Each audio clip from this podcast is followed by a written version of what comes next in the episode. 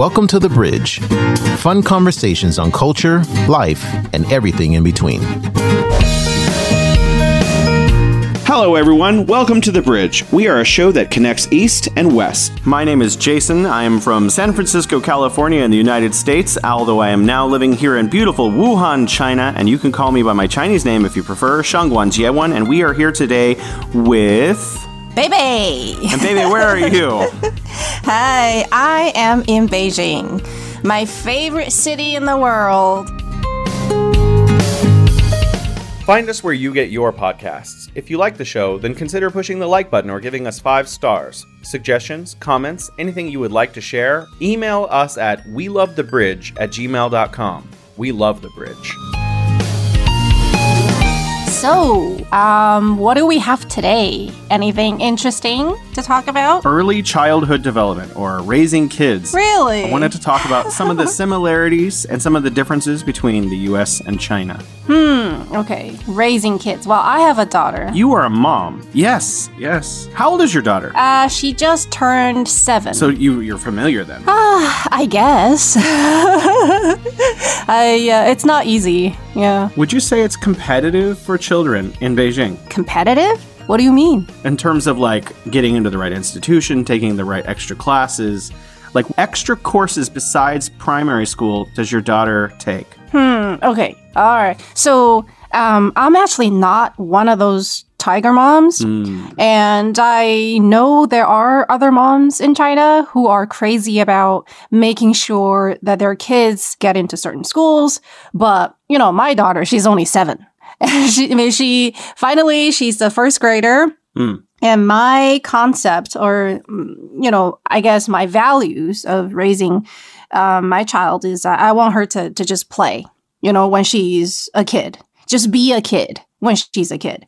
Um, but that's not to say that I haven't signed up, you know, signed her up for classes. But mostly they're like, you know, sports. I think the first extra, well, they're not like extracurricular because she wasn't really in school. Um, we signed her up for ping pong class, like once a week. Mm-hmm. Um, but it's, you know, really easy kid stuff. And she, the, the coach comes over to our neighborhood because we have a couple kids um, in the neighborhood and they can, you know, have the class together uh, for like an hour, an hour and a half. Mm-hmm. And then she's had um, roller skating classes. She had that for a while, mm-hmm. and she got pretty good at it, I guess. Um, and then what do we have now? I think we took swimming class for a few weeks in the summer, like before September, before school started, because she has swimming class in school. But we wanted to make sure that she knows how to swim before she just, you know, dives into the pool. And then what else? Oh, she's taken ceramics class. And she really enjoyed it because my daughter, she's uh, she's mm. pretty artistic. She likes to, you know, do artworks and draw and paint. So that kind mm-hmm. of thing. So a whole bunch of classes. Yeah, but these are, you know, for fun, you know, sports. We want her to be active. We, we want her to um, have mm-hmm. enough exercises. Um, and I heard that ping pong is actually not yeah. just good for your physical uh, fitness, but also good for your eyesight because your eyes have to follow that little thing. Mm-hmm. And, and coordination, kinesthetic skills. Yeah, absolutely. Yeah, because, um, you know, some people, they have this thing. Some people are crazy about all kinds of classes. Mm. You know, I remember mm-hmm. when she was back in kindergarten. I'm a kindergarten educator. Mm-hmm. I have been for a long time. You must be very patient. You know, ninety-nine percent of the time. Anyways, I want to talk about growing up in the U S in like the eighties. I'm a little bit old. And uh, when I got home from school, the expectation was, okay, now survive until it's time to go to bed. So it's like, okay, go outside, maybe play baseball, sort of, mm-hmm. run around in circles, maybe mm-hmm. ride around on my bicycle or nice. Play in the mud or f- climb a tree or watch T V or like play with my Batmobile or one of my endless teddy bear collection. You have a teddy bear? Well, I'm not anymore. Okay. Well, good to know. I'm actually Actually, I think I do still have a teddy bear mm-hmm. in the United States in a box. So I'm sorry to Bobo. Aww. He doesn't get to come out and play anymore. But uh, yeah, all of my other teddy bears have retired to I don't know where. I'm mm-hmm. not sure what mom did with them. I think my growing up was very typical of an American, most American children. There weren't any extra classes. Or if there were, for some, mm-hmm. it was like maybe there was Boy Scouts, mm. which is like going camping sometimes. Or maybe there right. was like Little League, so playing baseball sometimes. Mm-hmm. But other than that, most kids don't take like French or Chinese or something. They just mm. they just grow up and they figure right. stuff out. Like they go to their school. Maybe there's a little bit of homework that takes like thirty minutes to do. And then that's it. That's it. Mm-hmm. Well, that sounds about normal to me. That's how I grew up. Mm. Um Uh, I'm also from the eighties. And to be honest, I don't even remember doing homework. I'm sure I did, but it's like so insignificant that it's not really part of my memory mm, from childhood. Mm. And I remember we had this like little woody area. I grew up on a university campus. Wow. So it's like, you know, nice and quiet and lots of trees and all that. So there's this woody area. And lots of smart people around. Well, I suppose. I never thought about that when I was living there. Um, but there are a bunch of kids like uh, from the the neighborhood. And I remember when we lined up, it was like a, a troop. You know, the tallest kids, they were probably, what, like early teens, ten, eleven. And then they're like, you know, seven, eight, six, five, down to us. Um, it was a lot of fun. I mean, childhood back in the eighties in China, it was, we didn't have a whole lot compared to the kids, you know, what they have these days. Mm. But it was just so much fun. We had so much freedom. Mm. It was just play, play, play, play. And at that time, there was not a lot of, uh, like, supervision from parents. You know, mm-hmm. after school, we just drop off our backpacks at home, and then we just run out, right, to play with the other kids. Mm. So it sounds like your childhood, right, a little bit. Um, but nowadays, things are a little different. It's not just about the classes. It's like there are a lot more parental supervision. Like, you have to be with your kids. Mm. Like, mm. I wouldn't, as safe as it is, uh, people no longer just let their kids out to play. Like, if I go to the park, of course, I will have to go with her or someone from the family, mm-hmm. right? A lot of grandparents mm-hmm. are involved uh, taking care of their grandchild.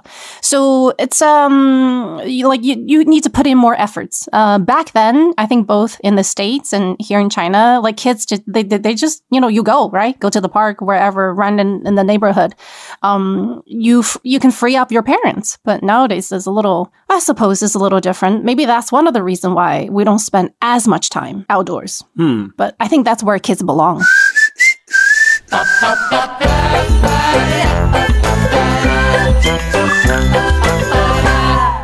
I have a lot of kids in my classes, and a lot of them have, mm-hmm. they, I, if I ask them, how many backpacks do you have? Sometimes they'll say, I have eight backpacks. Generally, I take that to mean. What do you mean? They have eight different schools they go to. Where, wait, yeah. where do you work? Shanghai? I worked in Beijing before, and now I work in Wuhan. And in both huh. places, at least the kids who are attending private kindergartens, those kids go mm-hmm. to like piano class, calligraphy class, and then they have ah. sports class too. They have swimming class, mm-hmm. they have tennis class, maybe ping pong class, they have like English class. Some of them will take Spanish. Or they'll right now right. In- increasingly hmm. the government is like, we don't want kids to do this, so they're like cracking down, especially on people taking core subjects. So no extra English, hmm. no extra math, and no extra Chinese, right? Because they want well, all yes. the kids at the school to be on the same level relatively, so it's not an unfair advantage for super wealthy parents. Mm-hmm. But s- exactly, that's the mm-hmm. big thing this year. Mm-hmm. Yeah, it's been a big change in China for like mm-hmm. expats living here who came here mm-hmm. to teach English. Are like, oh, I can't do that anymore. I guess I'll, ah, I'll have to do something else or leave. That's right. But um, fortunately, I actually work at a proper school, not at a uh, English, what is it, academy? Mm-hmm. Where, so that's a different thing. Right. Or after-school tutoring class. Yeah, after-school tutoring class. Mm. I asked my kids who have all of these classes, who like take violin or piano and all these, what do you do for fun? And they say, oh, I have swimming class. Well, comparatively speaking, that's more fun than violin. And, you know, you're right. Yeah, parents are involved in dropping them off. So in that way, it's easier for parents, you know? Like sometimes, to be honest, like don't tell my daughter.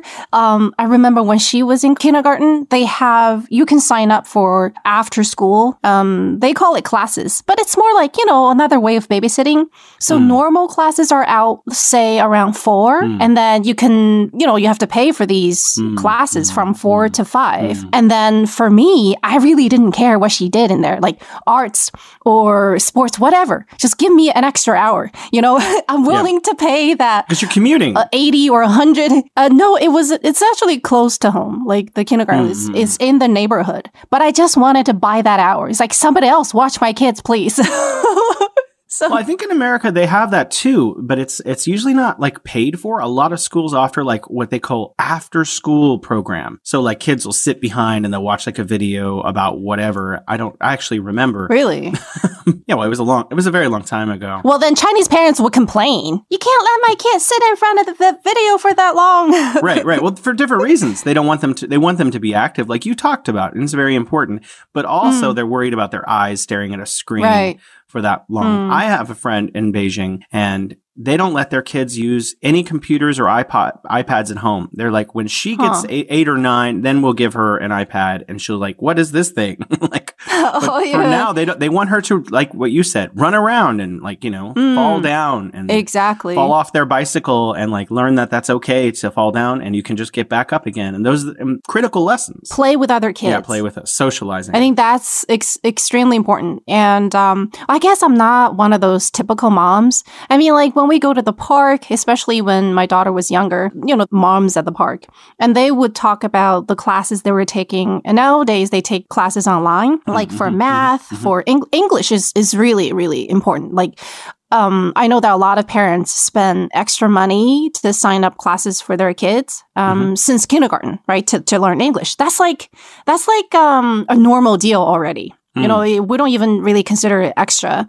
Um, and then, you know, they would talk about learning Pinyin, which is like, you know, Chinese phonics, I mm-hmm. guess, a way of uh, explaining it, mm-hmm. um, or other classes. And I will be just standing there listening, like, wow. Like, they, they, they care so much about their kids' education. They're only like five. Um, but I was never really drawn into that whirlpool, I think. Is that the word? Like, it, it's like you get sucked into the You can, yeah. You yeah. Can. That's a great metaphor. It's hard to get out. And that's why when the 双减 政策, or the double reduction policy, mm. so which means reduction in um, homework mm-hmm. um, and reduction in private tutoring, mm-hmm. like double reduction policy, when that was enacted for real, the parents, they were so relieved. They were like, finally. We don't have to run on this, um, uh, like, treadmill as if we are just, you know, we can't get off. We get off. Somebody else gets ahead. Mm. I mean, that's how they felt about it, mm-hmm. right? They don't really want their kids to study all these things. But if I don't, you know, the other kids are getting these extra help, and my kid is going to fall behind. That's their mentality. I'm also not sure if all, a lot of it helps, mm-hmm. though. I mean, sure, physical activity is critical. M- learning to swim, you know, actually, I had the opposite experience of right. you. My dad was like, there's a swimming pool. Get in, kid. It was just like, just stay stay in the shallow end. And it's like, that. that's how... I stay alive. Yeah, stay alive. I got into the pool. They were like, okay, you didn't sink. You're great. Good to go, kid. And so that was how we learned. And I grew up partially uh, with the pool. So it was just like, okay, that was just sort of an automatic thing. But, you know, mm-hmm. a lot of the physical activity, the structure of it is very healthy. But how How helpful is it if your kid learns violin at five and they give up at seven? Are they going to remember that? I mean, it's great if your kid learns violin and then they grow up learning violin, but I'm sure right. that the vast majority of children who start violin as a, all, you know, barely just out of mm-hmm. being a toddler are going to really mm. stick with that and make it a career or something. Yeah. You know, I totally agree with you. Um, the thing here in China is, uh, you know, piano lessons.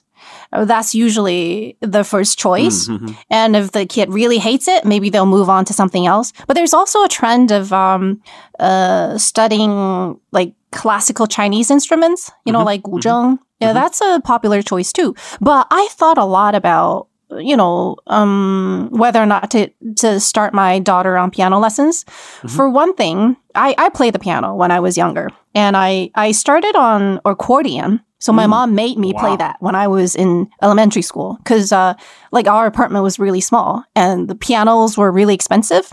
So mm-hmm. we could afford a accordion, and it was smaller. So we did that. And I hated it. Like, it was really heavy. And every time I practiced, it would leave like a red mark, like a print on my thigh.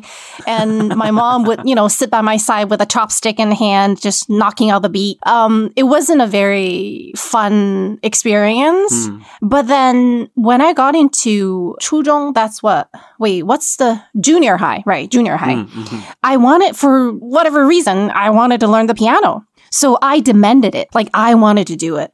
And my parents bought me a piano, and I went to, um, you know, piano lessons. I did everything by myself. Like, mm. and I practiced for hours. It's something that I all of a sudden wanted to do. And I took lessons independently. Yeah. So it's something that I was interested in. Mm. So I did that for, for a couple years. Um, I mean, my parents had to pay for the lessons, but otherwise mm. they didn't really have to worry about it. So, I mean, that's okay, right? If your kid it really wants to do it. Mm-hmm, mm-hmm. But I don't quite understand why there is such a kind of a popular notion that, you know, kids should take piano lessons or kids should take violin lessons. I mean, not one, not everyone is born a musician. And because I've been through that, I know that you have to dedicate so many hours, hmm. you know, on a daily basis, at least an hour a day, right? And then extra time if you want to get better. And you do that for years. Mm-hmm. And if you don't really enjoy it, it is torture. It's literally a form of well, torture. I think that you're describing something that exists in the United States, too. Like, a lot of subjects that people don't take extra of, but piano is one of those things that, not a lot, but some mm-hmm. kids are forced to take. Usually it's in home. It's in someone's home. It's yeah. in your home.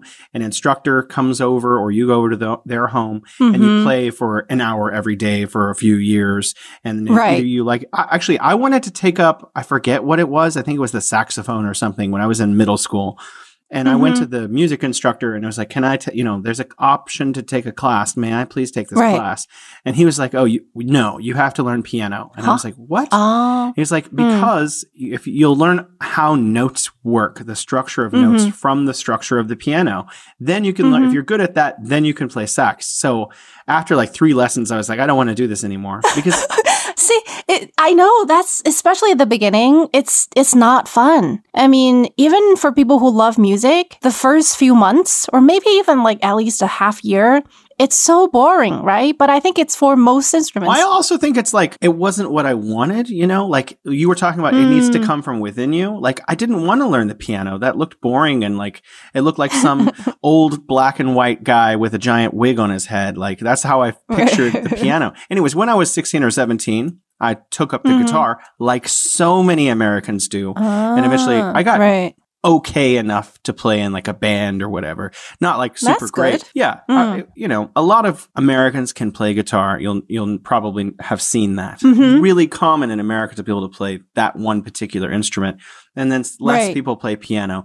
Whereas in China, it seems like a lot of people play piano, and then, I don't know, violin and stuff are like secondary. Yeah, and guitar. I don't know where all this started. It's as if like it's basic.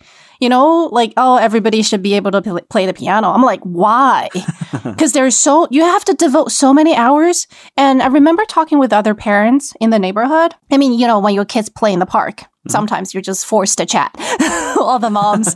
Um, and we would talk about the different lessons that the other kids take. And, you know, I, I actually did start my daughter on piano lessons just um, a few months ago. We've had, what, like six uh, or seven classes? Mm-hmm. And some we haven't been able to have classes because of... Um, Uh, pandemic controls. Mm-hmm. Um, like, we just don't feel it's safe enough yet. But um, I told my daughter, I'm like, hey, these classes are super expensive. So we're going to try it out. If you want to play it, this is your thing. You don't have to play it because I don't really want to pay all this money for this. If it's, you know, if you think you're suffering through this and I'm like, you know, bleeding through my wallet, whatever. So I kind of uh, talked to her. So every time I ask her, do you want to practice or no? you know, you're doing this for yourself. And if she really ends up not liking it, you know, after a few months, I don't think I'll force her to play it. I mean, it would be nice, right? It would be nice to, mm-hmm. to be able to sit down in front of a piano and just start playing. I mean, it's elegant and it's, um, it's a great way of, uh, I guess, showing off and also enjoying yourself mm. and enjoying your life.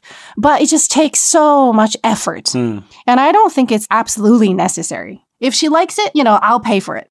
So that's kind of the situation in my house. Well, I think you're getting to the core of something that's really important for parents to keep in mind is that if you make something you want your children to do or your children may want to do initially into a mm. chore, then you make them not like it. It needs to mm. be something that the child or the, anybody, and not just a child, an mm-hmm. adult too, anyone will like something if it's something they want to do, they initiate. Mm-hmm. As soon as you say, you didn't do your homework, go read a book now. Right. You're now, now you're, you've crossed a line where you're making reading books a punishment of some kind. And that's right. never what we want to do. We want to encourage them. Mm-hmm. Now you get to read a book. Let's read together. And okay, this is so much fun. You, you make it something exciting and fun.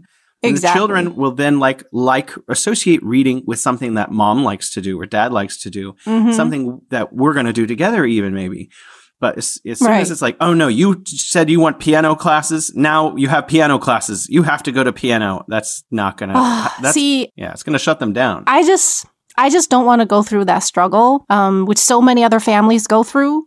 You know, it's um, it's hard enough raising a kid, making sure that he or she is safe, you know, everything's normal. Mm. And I think the whole double reduction policy started because parents have had enough. Mm. You know, they feel like they don't really want to be so stressed out. Mm. They don't even know why they're so worried or stressed out about their kids' performance. I mean, they're like kids, right? They're little kids. Mm. When, you know, my generation, as we mentioned earlier, I didn't really do much when I was a kid. I just played and it was great. I turned out fine. Mm-hmm. Um, but I mean, it's a different times now, right? People, kids are so much smarter mm. um, and they just know so much more. Mm. I mean, I'm happy that I don't have to compete with them.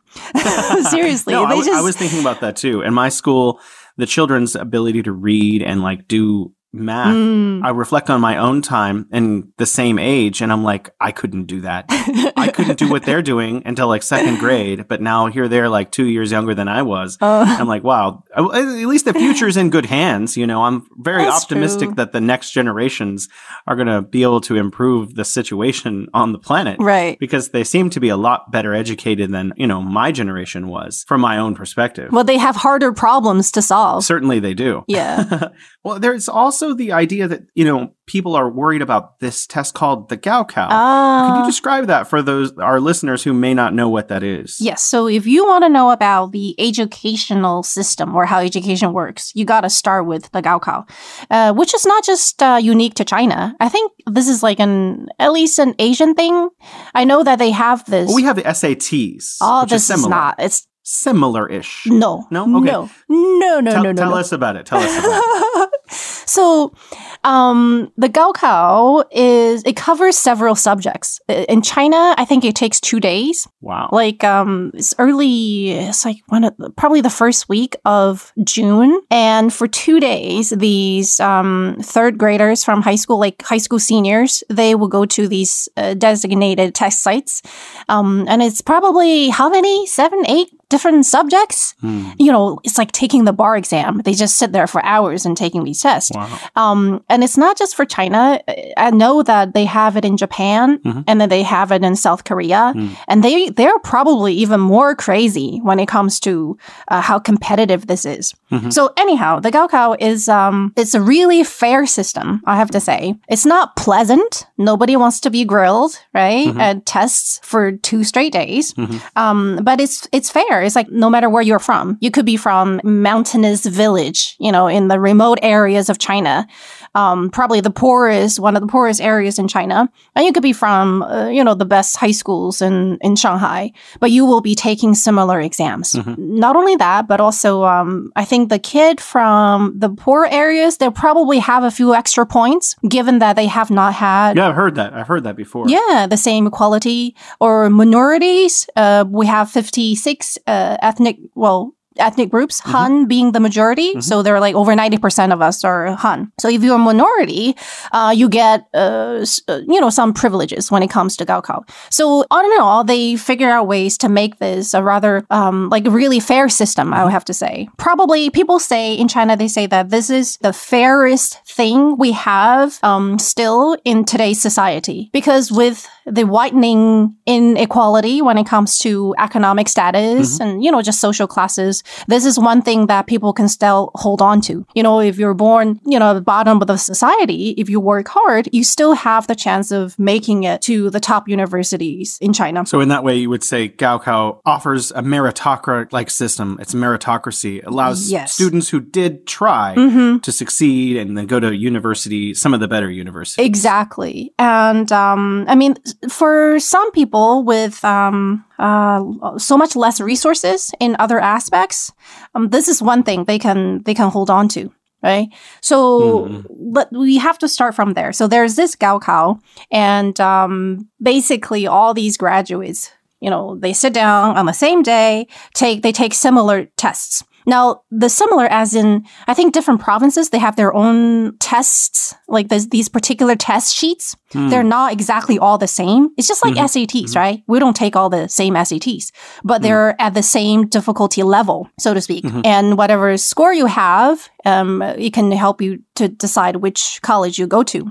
So this is extremely competitive. I mean, there are a lot of universities in China, but then the top ones, you know, the spots are very limited, mm-hmm. uh, given the population. Uh, of China. Mm-hmm. So you can imagine how competitive it gets. Mm-hmm. I mean, back in the States, S A T, I've taken the S A T, and that's like, I'm I'm sorry to say, it's, it's I don't want to say it's nothing compared to Gaokao, but it's, uh, it's, it's, it's like, you know, much, much, much lighter of a... It's also not a requirement. I didn't even take the S A T. Really? No. I, you didn't really miss much. There's other ways to get into a better university. Like you can go to junior college, which is what I did. Mm-hmm. And then based on your grades in junior college, you can just go to whatever university. They'll just say, oh, you got straight A's. Great. You're going to do great here. Let's go. I remember back in the States, I um, it's not unusual for people to get um, a, a close to full score on their S A Ts, right? If you're just working off, like, let's say you take a lot of um, practice texts. I think you get points for being able to sign your name. Really?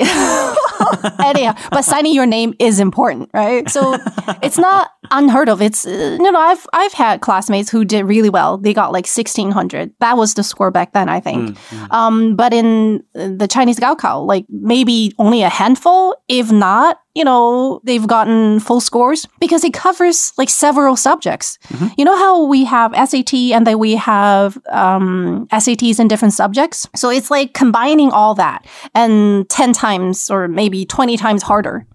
Um, so it's extremely competitive. And the way we describe that in China is like troops going through a single plank bridge. You know, there is a saying in Chinese. That's how competitive the Gaokao is. I see. So, I see. Yeah. And um, in the States, when you apply to college, I mean, as you said, there are different ways. Uh, S A T score is only, I would say, uh, you know, just a small part of the requirements, mm-hmm. right? If it's too low, maybe you don't have as good of a chance of getting into a good university, but it's not a decisive factor. Mm-hmm. Whereas for the Gaokao system, both in China, Japan, South Korea, um, that's like the score they look at. You know what I mean? Let me ask you another question, a little bit on a side topic, but, but related. We're talking about children taking all of these extracurricular activities, piano and whatnot. It is important in the U- U.S. system, in order to get into a good university, to have at least one kind of extracurricular activity that you dominate in, that you're really good at. So it could be piano, hmm. or it could be like public speaking, or it could be that you're a really good athlete, mm-hmm. especially if you're a really good athlete in some sports. Like, and those right. those things can almost yeah. like mm-hmm. push the S A Ts out of the equation altogether. If you have, if you're really, really talented at a particular skill, does right, that help you right. get into a university in China? Yeah, if you have, um, they have extra points for people with, um, mm-hmm. as you say, specialty mm. skills. But I think you have to be really good. Now, let's say piano, you have to probably win. Mm. Like, you know, the top prize in these national contests or something. Mm, like, you have mm. to be superb. I'm sure it, or else, how are you going to stand out among how many take the test, millions every year? I'm not too sure. I mean, the number is huge. But it's also true that some, a lot of Chinese students, they go to the U S for their education. I remember I attended actually several universities over a long period of time. Mm-hmm. In every university system that I was in, there was an enormous amount of students that were from mainland China, that right. were from China, and they were extremely competitive. And even the mm-hmm. universities would sometimes have to limit how many would come in because they were so much more competitive in the right. same subjects that their American counterparts mm-hmm. were trying to get into. It's like, okay, well, there are too many overqualified Chinese students to let in. We'll just have to turn the faucet on just a little bit and let some of them in. You know, they also mm-hmm. had an amazing skill sets outside of their academics. So they were taking like molecular mm. and cell biology, and then they were also really good Jeez. At the cello or something. Mm. So yeah, it depends yeah. on their upbringing, right? If their parents mm. devote, you know, uh, devote a lot of time and resources, um, then they will have these, um, they'll at least have the uh, opportunity to become good at these. But the reason why, um, one of the reason why we had this um, double reduction policy. Mm-hmm. So reduction in homework and also in um, like after school private tutoring mm-hmm. is that it gets so competitive because mm. these lessons are not cheap. Mm. Um, and it's unfair mm. for kids from poor families. Isn't the uh, double reduction policy primarily um, aimed at students who are taking core subjects like mathematics, English, and Chinese? Yeah. You could still like take Lego class or fun class, yes, swimming class. Definitely, yeah. That th- those are encouraged, arts and stuff. Mm. Yeah, increasingly, actually, that is a topic. I, I just want to breach that for a second, or broach that for a second. Um, Lego class. When I first arrived in China, that's not something people took, but now increasingly, a lot of my kids take things like painting and Lego. It seems like mm-hmm. art- artistic or fun classes are like really encouraged. I'm not actually sure what happens in Lego class. But I, I played with Legos as a kid. I don't imagine it's exactly the same because mine was more like putting Star Wars on the T V and plopping myself down on the carpet and then just playing with Legos and pretending I was like building spaceships for the next two hours. Nice. I think, you know, the um, actually when it comes to the double reduction policy, the one of the key reasons is to um, kind of take capital out of the equation mm-hmm, of mm-hmm. education. And I think, mm-hmm. you know, when you think about Lego, why do you need a class to do it? Right? It's a it's mm-hmm. like a kind of toy. You just play with it, right? It's not like mm-hmm. rocket science where you have to take classes. But the thing mm-hmm. is, when people get so competitive, um, they, they, you know, parents want their kids to be number one at Lego. I don't even know what that means, right? And they don't know how to do it. Well, there are classes for it.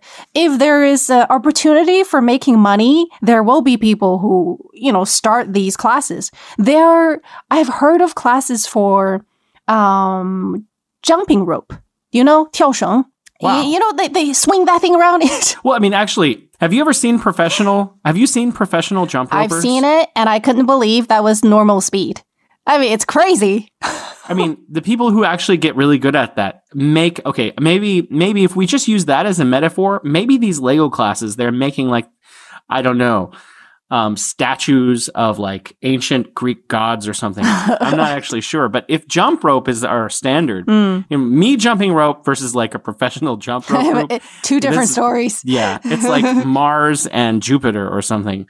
Totally, yeah. Completely different. So, I mean, like, I don't see the point in that. But other parents, they are more sensitive to, you know, trophies and prizes. And it, it, it's like things they can put on their kid's resume. Uh, and for me, uh, I don't think my kid needs a resume, you know? Mm, so, mm. Uh, you know, I, I don't know. It's probably, I, I think if you, um, let, let's say, live in New York, you'll probably mm. be more familiar with people who are crazy mm. about signing up their kids for this private mm-hmm, or that private mm-hmm, school, mm-hmm. you know, before they're even born.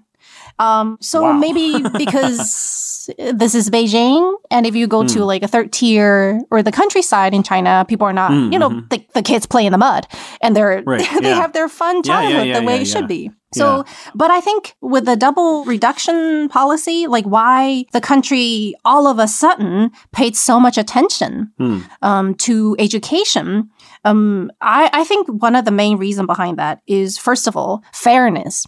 right? That's been talked a lot mm-hmm, about mm-hmm, a lot. Mm-hmm. Yeah. That's what I see. Yeah. Very much about fairness, economic fairness. Exactly. Or else um, only the rich and the ones with resources get to go to the best universities because they mm-hmm, can spend mm-hmm. thousands, tens of thousands um, to make sure that their kids uh, do well on tests. Right? Test preps. That's one thing they, they really don't like, these test preps. And they can spend thousands, tens of thousands, hundreds of thousands on piano lessons. You know how expensive piano lessons get here in China? It's crazy. Mm, I do, do but not. anyhow, um, so that's one thing, one reason. And just, yeah, I think it, which is really important is because it's getting so expensive and stressful to raise kids. Um, the, the birth rates, that's one of the reasons that contribute to the lower birth rates here in China. Mm-hmm, mm-hmm. So the birth rate in China in twenty twenty fell below one percent. Mm-hmm. And wow. that's like the lowest mm-hmm. in forty-three mm-hmm. years.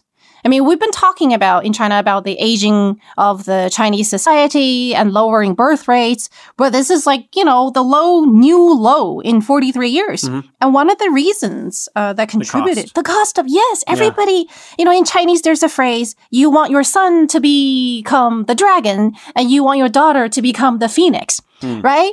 But not all kids are going to go to Tsinghua University or Beida mm-hmm. University. Mm-hmm. And they're just ending up killing each other, trying to get to these, uh, you know, few spots. Metaphorically. Yeah, metaphorically. Yes, thank you.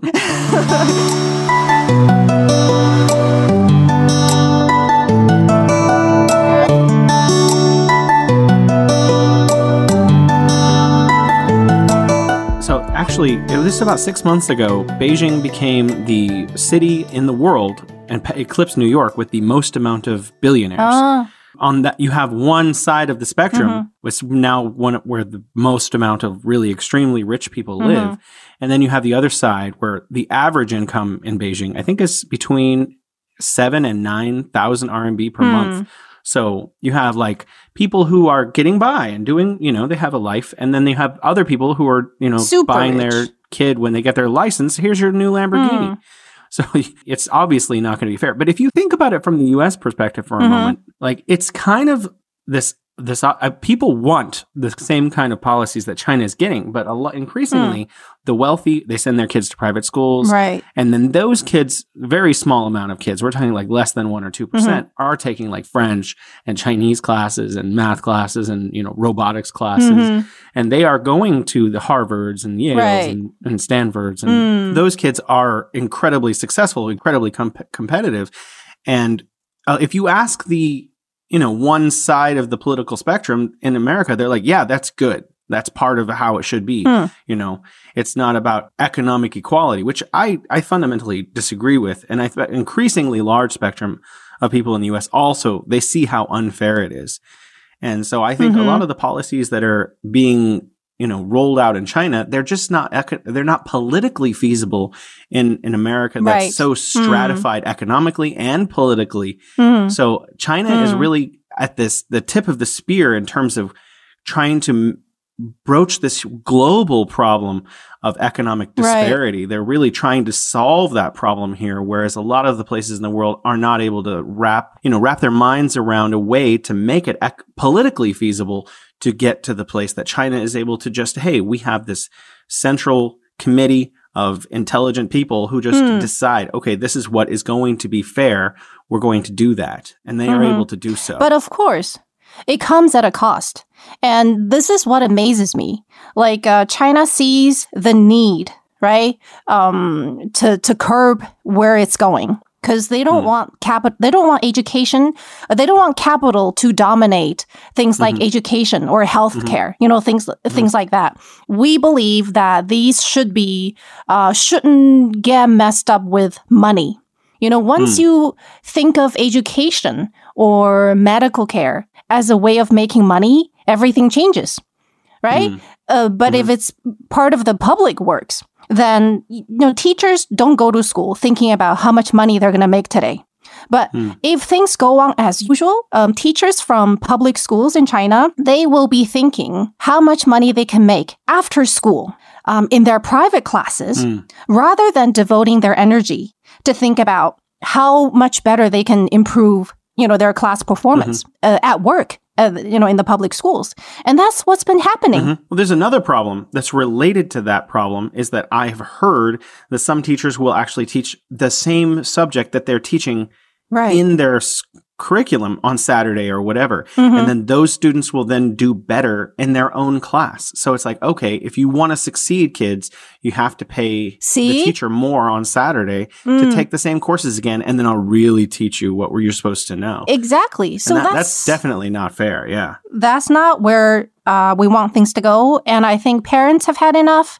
Um, and uh, just uh, the whole, I guess, uh, the there's so much complaining about where things are going in, in education, that they are willing to sacrifice the economic gains um, to stop, to curb, I guess, the direction where it's going. Mm. And as you know, uh, a lot of these private educational institutions or companies, mm. they've lost a lot of money in mm-hmm. the past few months. Like mm-hmm. their stocks have just plummeted, like mm-hmm. eighty percent. Can you believe sixty percent, eighty percent gone mm-hmm. um, over a matter of days or a few weeks? So it does come at a cost. But I think here in China, people understand why we're doing it and why we can't really measure uh, measure this in dollars or, you know, here in R M B.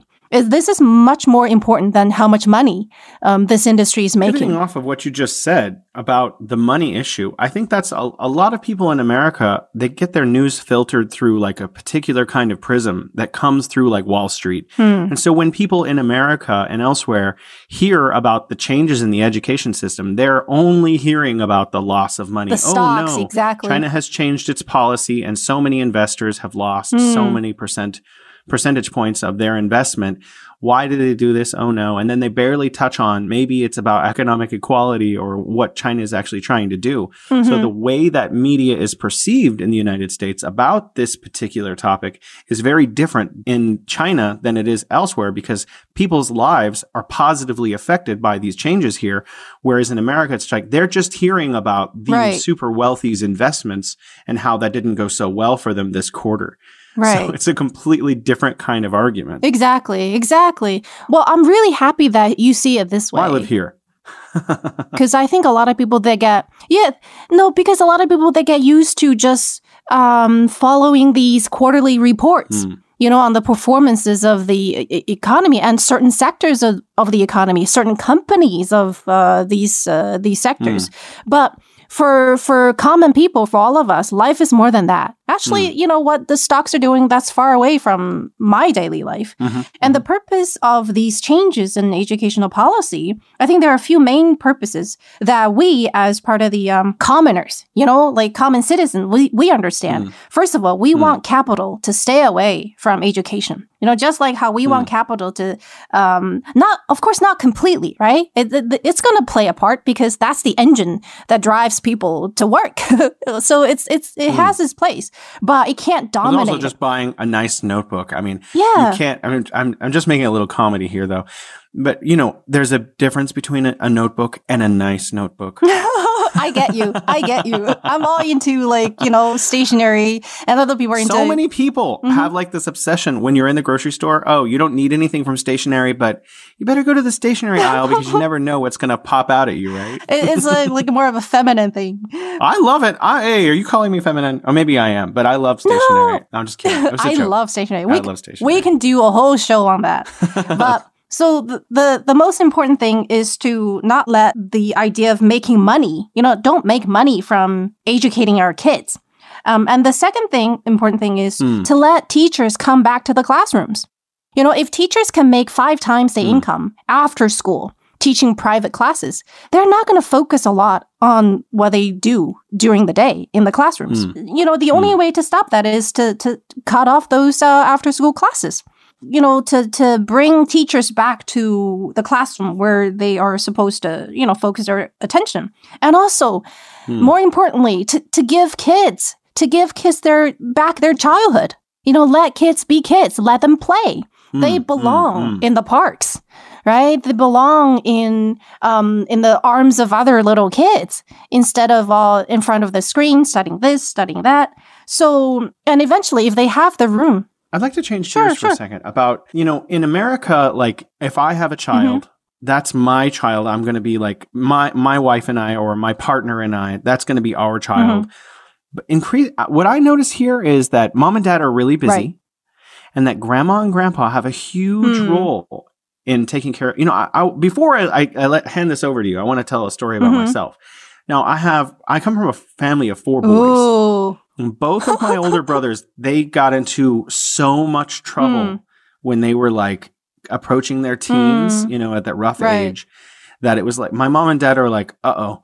So they sent me and my little brother off to grandma's mm. house on the weekends. Mm-hmm. So I spent, I don't know, three or four or five years at grandma's mm-hmm. house.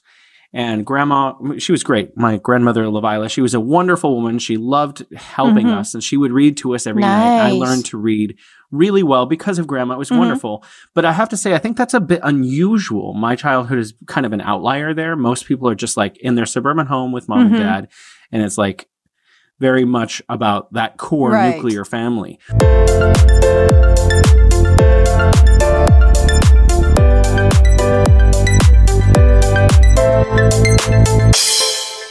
What I see in China is, I have a Chinese wife, I should mention, mm. and it, if we were to have a child, her mom would probably move in.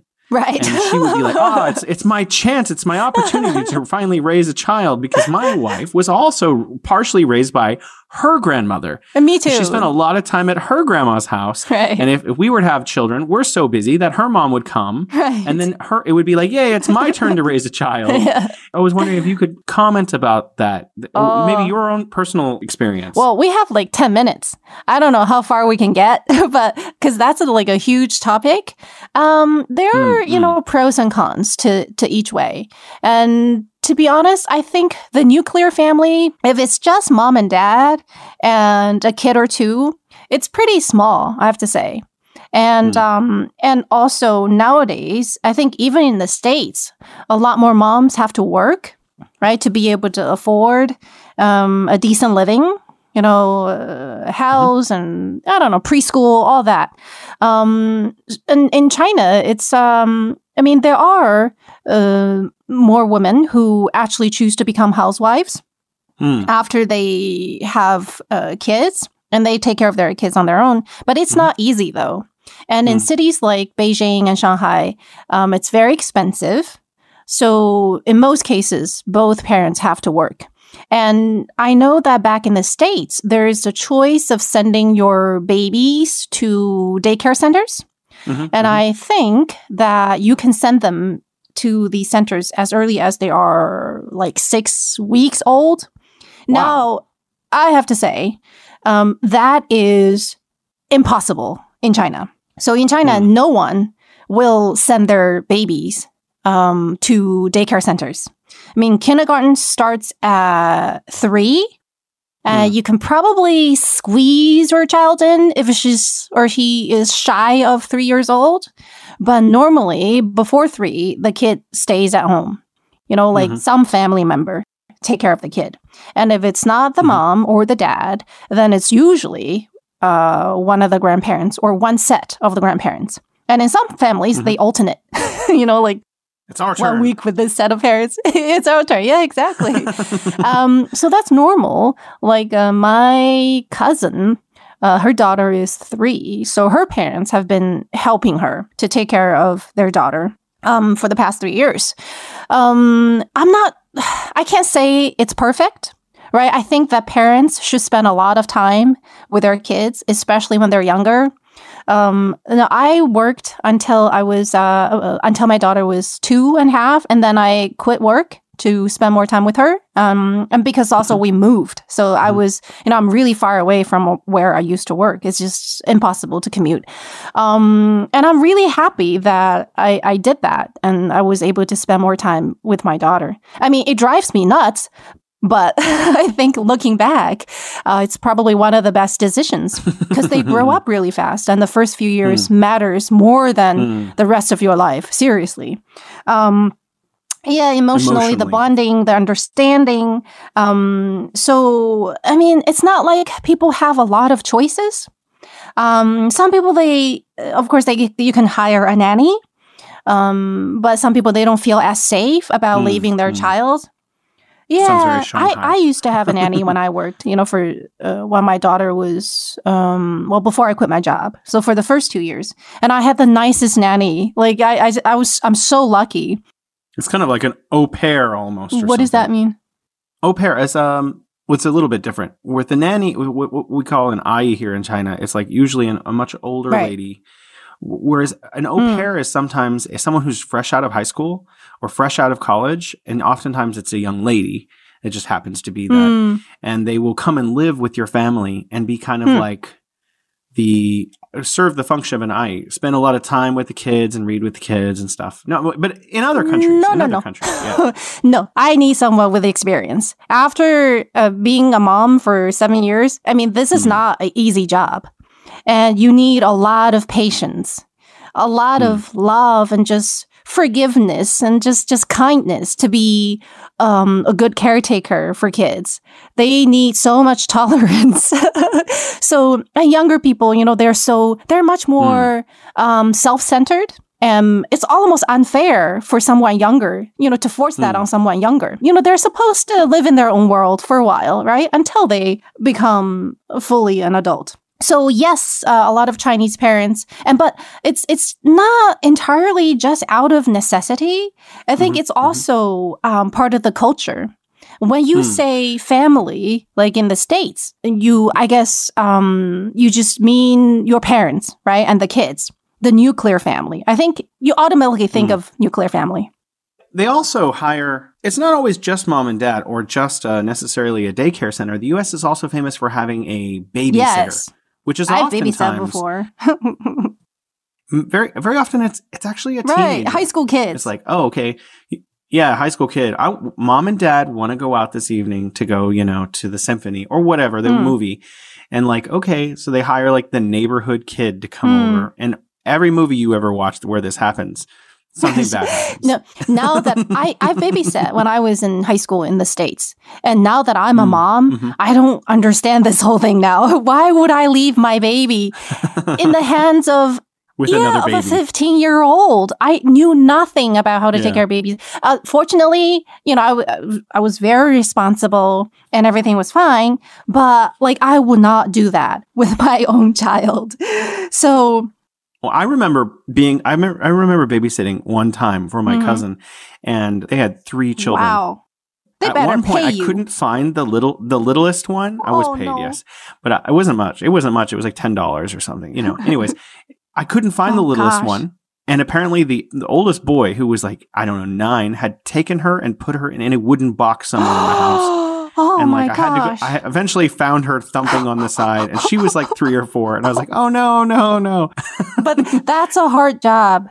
I think it was only like ten minutes or something. It wasn't like all day. It was like ten oh, minutes. But my you know, gosh. You do need someone competent who understands children there, not just like a teenager, in my opinion. Right. Also. So that system yeah. will not work here. will not work here. And also, I wanted to add that it's more uh, of a cultural thing, because when you say family, 家庭, or, you know, my family here in China, you don't just mean, you naturally do not just mean your parents and yourself or your siblings. Mm. You mean mm-hmm. your connected family, your extended family, mm. you know, people you've uh, grew up with.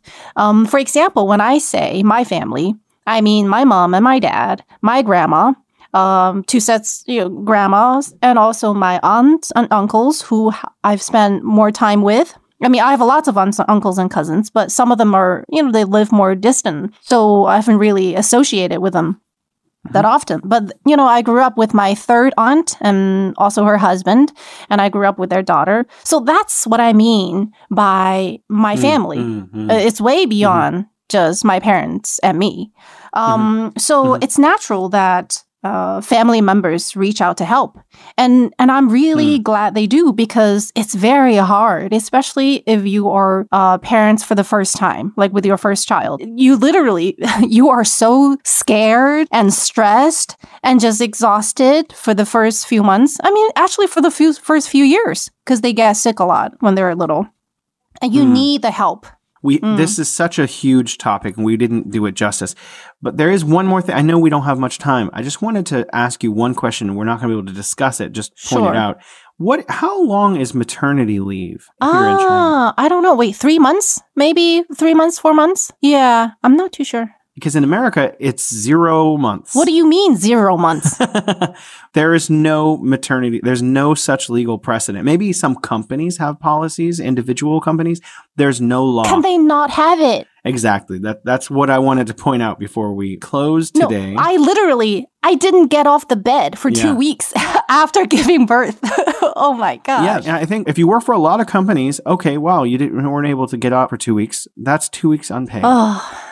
And that is something, you know, I want I want to leave, you know, the difference between well, all the things we're talking about. There's a lot of care taken by the Chinese government here to make sure that the family life mm. works. And that's America really needs to look into fixing. Even more these days because of the lowering of birth rates. Like China is, this is one of the major focuses mm. Um, mm. now and also in the future years is how to make people have more babies. Well, we'll definitely have an opportunity to do a follow-up on this discussion because there is so much to talk. It has been wonderful talking with you today, baby. Oh, same here, same here. Well, we'll continue. And thank you, our listeners, and we'll see you next time. Bye, guys. Bye, Jason. Find us next time on The Bridge. Bye, baby. Bye.